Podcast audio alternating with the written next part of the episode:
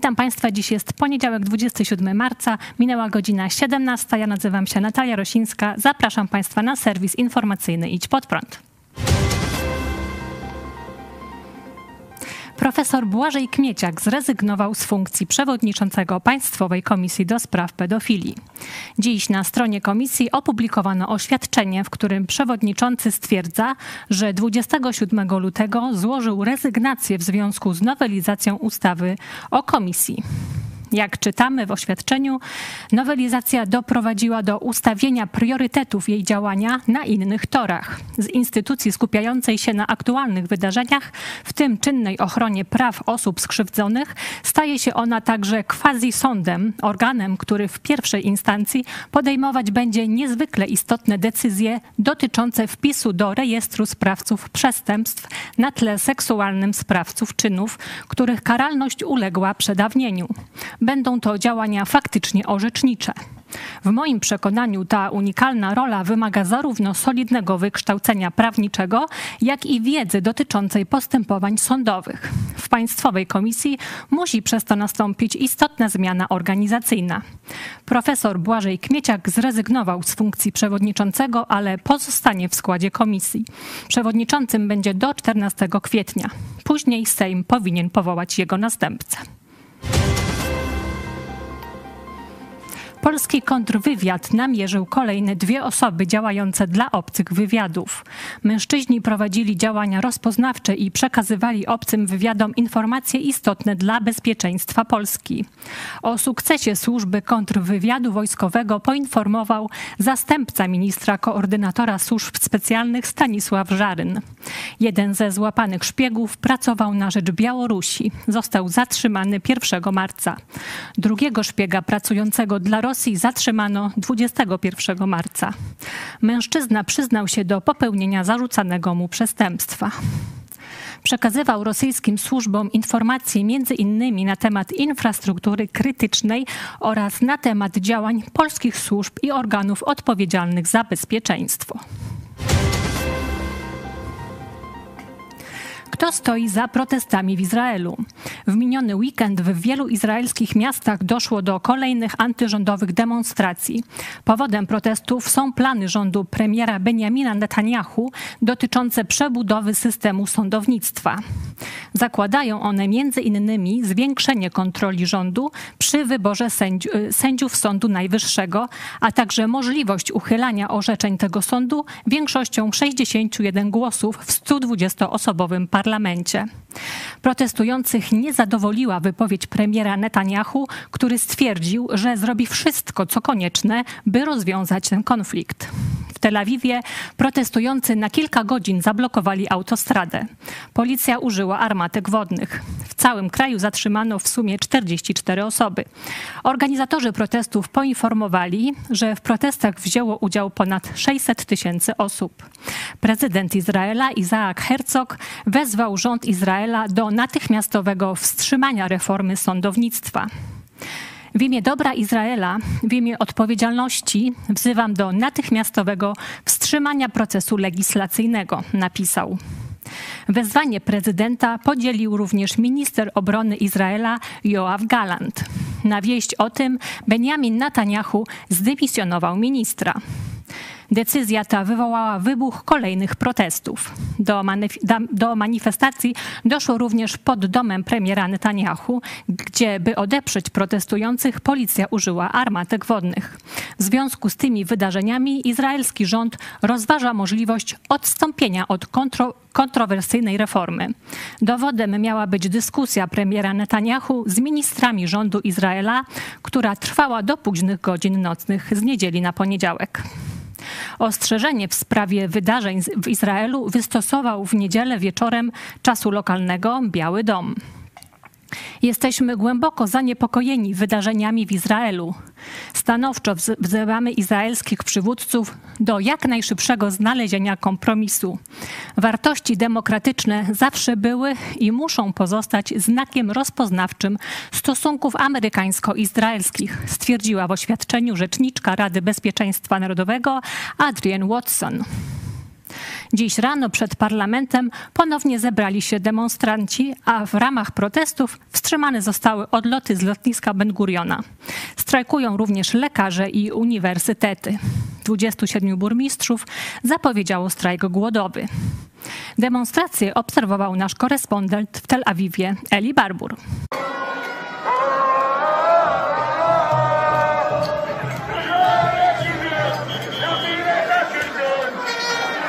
Proszę bardzo, pod moim oknem, na co mi zeszło,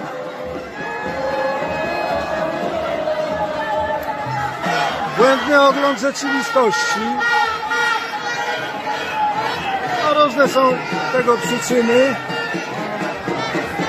ale tak naprawdę to ta lewica, skrajna lewica, która organizuje te zamieszki pod pretekstem walki o demokrację i tak dalej, ten Sąd Najwyższy, y, chce po prostu utrącić prawicowy rząd y, Benjamina Netanyahu. Zadymiarskie ekscesy w Izraelu tak naprawdę mają na celu wywołanie chaosu i anarchii, rozpisanie kolejnych przedterminowych wyborów i obalenie dopiero co jesienią wybranego rządu Netanyahu. Dalszym celem tych manipulacji y, byłoby wykrojenie tutaj na siłę jakiegoś palestyńskiego państewka. Wbrew woli większości Izraelczyków czemu sekunduje nieudolnie na szczęście zajęta własnymi trzewiami progresywna administracja amerykańska. W rzeczywistości bliskowschodniej, jak uczy doświadczenie ostatnich lat z Hamasem w strefie gazy, państewko palestyńskie stałoby się z miejsca siedliskiem terroru islamskiego manipulowanego przez Teheran. Ten docelowy, choć nie deklarowany otwarcie finał E, jest skrytym dążeniem dwóch głównych inicjatorów zamieszek, Ehuda Baraka i Ehuda Olmerta, czyli dawnych najbardziej nieudanych w dziejach Izraela premierów. Protesty w sprawie reformy sądownictwa w Izraelu skomentował w RMFFM wiceminister spraw zagranicznych Paweł Jabłoński. To są sprawy wewnętrzne Izraela. Oczywiście rozmawiając z Izraelem, w jakimś stopniu dzieliliśmy się naszymi doświadczeniami w tym zakresie. Można powiedzieć, że sama strona izraelska nas o to pytała.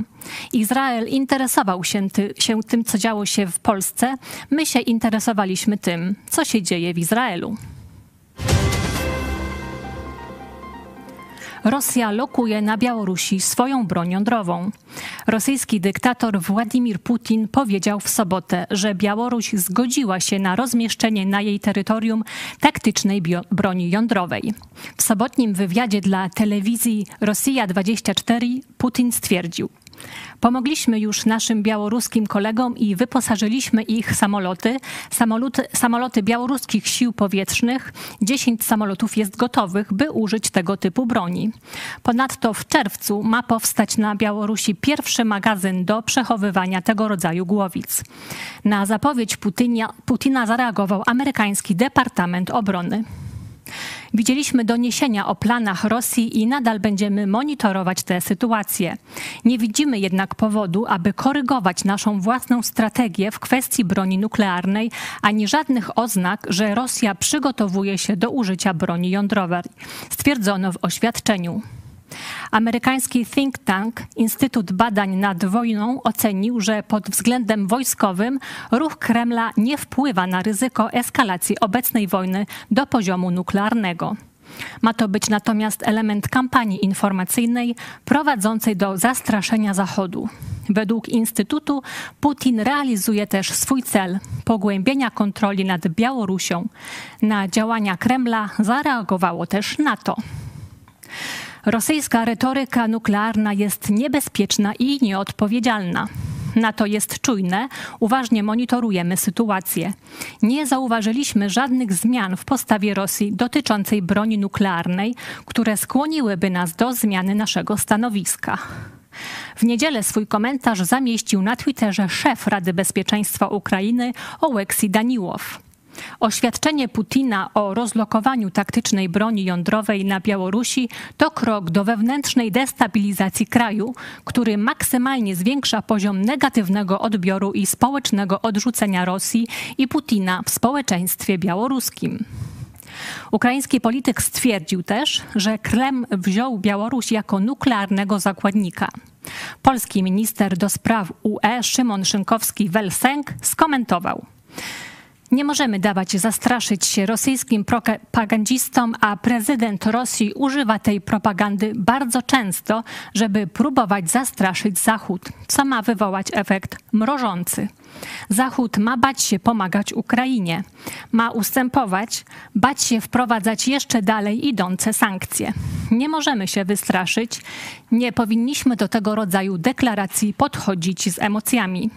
Natomiast na chłodno powinniśmy kontynuować nasze bardzo mocne wsparcie dla Ukrainy.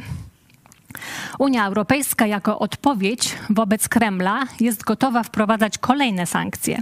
Szef unijnej dyplomacji Joseph Borrell napisał na Twitterze.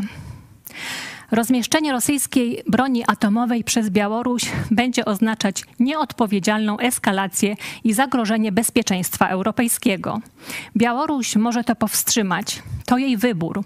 UE jest gotowa odpowiedzieć dalszymi sankcjami. Wcześniej, w piątek, Stany Zjednoczone zapowiedziały nowe sankcje na Białoruś.